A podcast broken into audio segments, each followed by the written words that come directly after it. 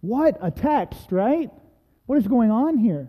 This is the Jesus that oftentimes makes us kind of squirm, isn't it? These these uh, words of Jesus that are so stark and clear and scary, right? I think for us to understand what's happening here, we need a little bit of context. Brief overview. Last week in Mark's Gospel, we had the story of the, the disciples arguing who would be the greatest among them. They were arguing along the road, and, and Jesus has to correct them. He has to teach them. He has to say, you're getting it all wrong. Whoever would be the greatest among you must be blank of all. Servant of all. If you want to be great in the kingdom of God, then you have to be a servant. You have to be humble. You have to be lowly. You, you need to understand that's your life calling. And in the midst of that scene, um, we're told that a child comes to Jesus, a toddler, sits on his lap, and he points to the child as the example of what they need to be like. You must be like a child to enter the kingdom of heaven, vulnerable and open and meek. Don't worry about your greatness. So it's in that context that we pick up today, and we have no reason to believe that the child has left the lap of Jesus. We're in the same, we're in the same scene in the story. And so Jesus has just corrected the disciples, and then we get this scene for today. And I can just picture it, right? Here comes John. Direct your Jesus. Um, Jesus, you won't believe it. Look, there they are. They didn't get the memo. They are not approved. They don't have the stamp of your approval, Jesus, and they're doing things, good things, in your name. Um, if you want me, Jesus, I'll go right over there and I'll tell them who's boss. You want me to do that, Jesus? Right? Because I'm a part of the inner circle, your inner circle, and it feels really good to be in the inner circle. And those people, how dare they? Right, Shirley? We should get Bill and we should go over there and tell them who's boss. And Jesus, oh, with the child in his lap, I imagine, this is me, I imagine Jesus is just like, kind of talking to the kid, just shaking his head, and, and he's speaking to the child, but really to John, and he's like, John is a really big dummy, isn't he? Yeah, John is a really big dummy. Jesus says, oh, you're missing the point again. Are they doing a good thing? Are they casting out demons? Well, yeah. Well, then what's the big deal? Leave them alone. And Jesus here offers this harsh, stark, clear message, doesn't he? He uses harsh language. Now, if we wanted to take this text very literally, then I think there wouldn't be a person in here that would not have two hands and two feet and two eyes, right? If he really wanted us to just whack it off, we'd all be in a world of hurt. But the point is clear. The disciples are so focused externally at other people's behavior, their perceived sin of them, which actually isn't sin at all. They're doing something Jesus says, let them continue. They're doing a good thing. But the disciples are so focused on other people that Jesus invites them into introspection to do the internal work of focusing on their own lives and their own sin. Jesus turns their attention inward. And I think that this is one of the greatest sins that the church corporately continues to perpetuate in the world, isn't it? There's a reason that people of the Christian faith are known by others as being judgmental or hypocritical. And I think it has to do with this reality that we're so consumed and concerned with other people's activity that we fail to see our own brokenness, our own sin. We fail to see the ways that our own lives are not wholly reflecting the love of God in the world, right? Jesus teaches about this through other passages as well. Remove the plank in your own eye before you try to take the speck out of somebody else's. You see, I think the great wisdom that Jesus is trying to impart on his disciples and that I want us to focus on here today is this. The Holy Spirit and the transformative power of God's love first has to be something that works within our own lives before we're equipped and capable of helping even our spouses or our friends uncover the brokenness in their lives. And the question for us today is this: Are we, are we honoring God with every aspect of our lives? Now, before I go any further, I want to make something clear. Our salvation is secure, right? Your salvation is secure because while you and while I were still sinners, Christ died for us. This is the beauty of the gospel. Our salvation is worked out. So when I ask the question, are we honoring God with every aspect of our lives? I don't ask that question to put pressure or to put weight on your shoulders, and I don't want you to hear that as you need to save yourself. You need to become perfect for God's love to be available to you. That is not the gospel. The gospel is that in our sin and in our brokenness, Christ died on the cross and was raised three days later, and all God's people say amen to that. Amen. But when I think about preaching, there are often two types of sermons, at least for me, because I'm a simple guy. There are sermons that seek to, to offer um, a window into God's character. That God is forgiving, God is loving, God is redeeming, God is a God of second and third and fourth and fifth chances. There are sermons that direct our attention to God's activity in our lives and in our world, and that is always grace. And then there are sermons that are focused on how we live in response to who God is, right? We need those sermons.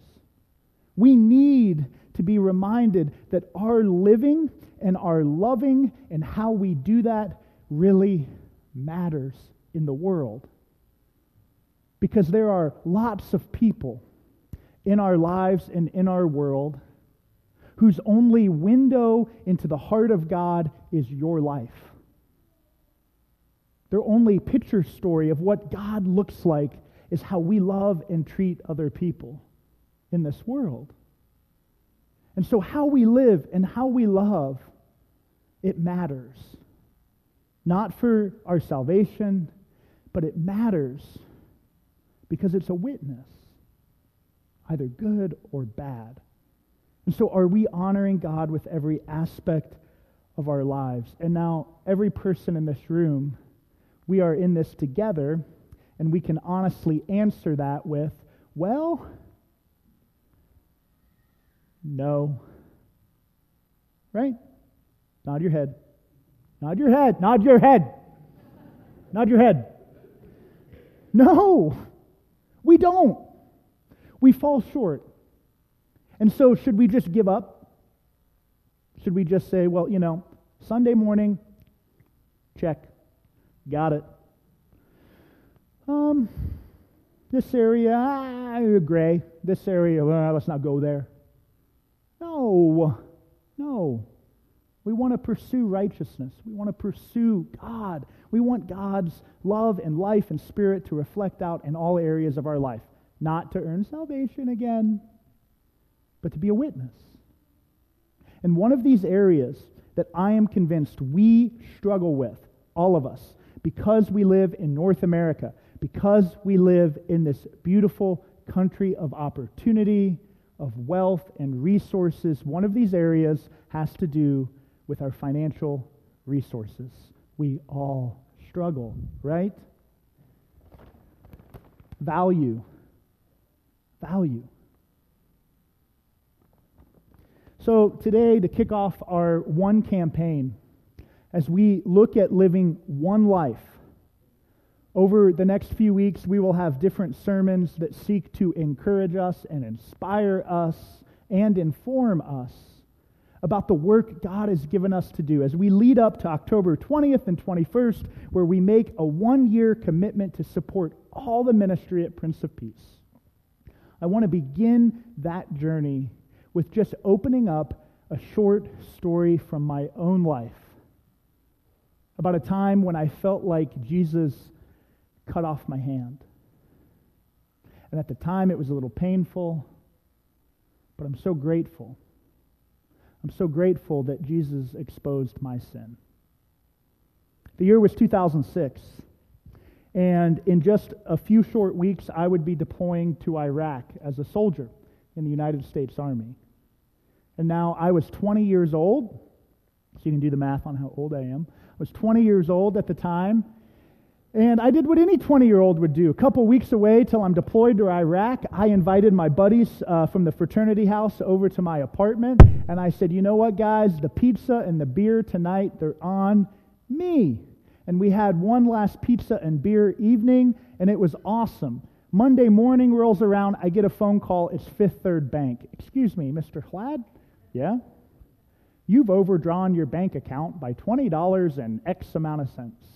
What? What's that mean? I've overdrawn my bank account. I'm twenty years old. Um, you have insufficient funds. You spent more money than you actually had. I'm like, so what does that mean? Well, it means that uh, according to the type of checking account you have, you've been assigned a fifty dollars charge. So now you're not just twenty dollars in the hole, you're seventy dollars in the hole. And I'm thinking, what? How's this possible? I thought I had money in there. I don't have money in there. What do I do? What do I do? What do I do? Here I am, a soldier, ready to go to war, and I can't manage my own money. And so I do what, what any strong and, and bright young soldier would do. I call Mom. And I said, Mom, I made a boo-boo. Mama, can I borrow seventy dollars? And I overdrew my account. And, and so I have to drive from Columbus to the suburbs and to Reynoldsburg to get the seventy dollars and go to the bank. And whew, my debt wiped clean. Well, when I was in Iraq, that, that little thing that had happened really kind of motivated me to save some money. And so during my whole deployment, I saved every dime, every dime, except for five dollars for a haircut every other week to get it looking, because you got to look good when you're in war, you know.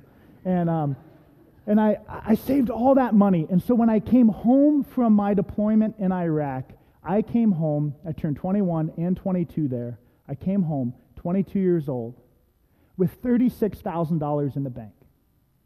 And that's a lot of money for a twenty-two-year-old. That's not a lot of money for a year and a half in combat. Let's just put that out there. All right?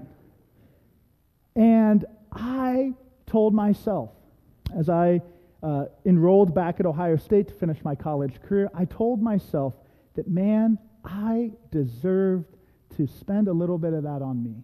Right? Right? Worked hard. Escaped death.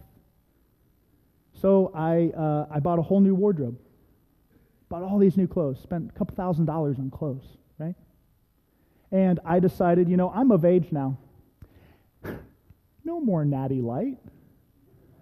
I mean, I can upgrade to Bud Light, right? And I started eating out more, and I started spending some of that money. And then um, Black Friday rolled around that year, Black Friday, and And I had never been Black Friday shopping, but I called my mom. I'm like, Mom, we're going Black Friday shopping. I want a flat screen T V. This was two thousand seven. They weren't like eighty dollars at Walmart then. They were expensive. And and I had my eye on this one at Walmart. So we got out there in line, four thirty in the morning. I knew the Samsung model I wanted. I wanted it to be fifty inches. And I waited out there, my mom and I together. It was a lot of fun. And I ran into the store Black Friday morning, and I got one of the T Vs. They had eight of them. And I put it on the cart, and I bought it. I paid. I paid it all right there, fifteen hundred dollars for a flat screen T V so I could take it to my apartment at Ohio State.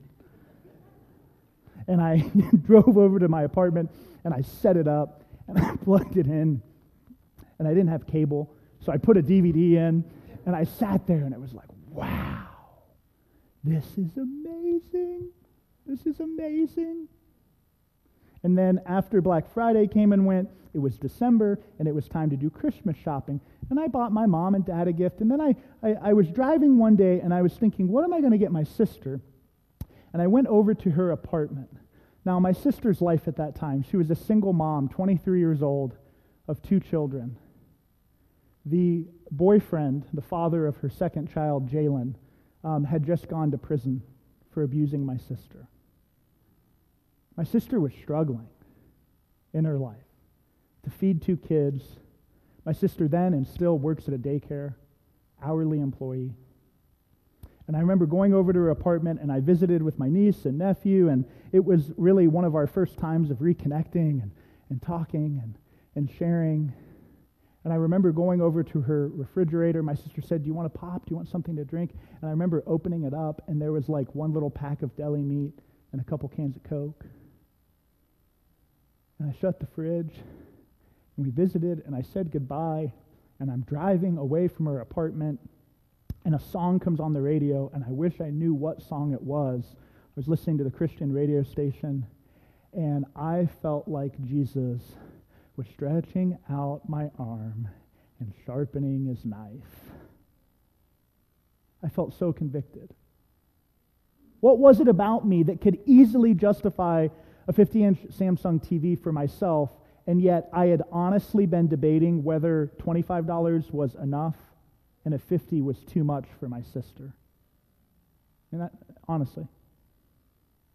And so I turned the car around. I drove back to Ohio State. I didn't cut off my hand, but I did unplug the cord, and I reboxed the T V up, and I drove to Walmart, and I returned it. And that Christmas, I gave my sister a check for fifteen hundred dollars. I don't share that story to say I'm some kind of hero. I'm not.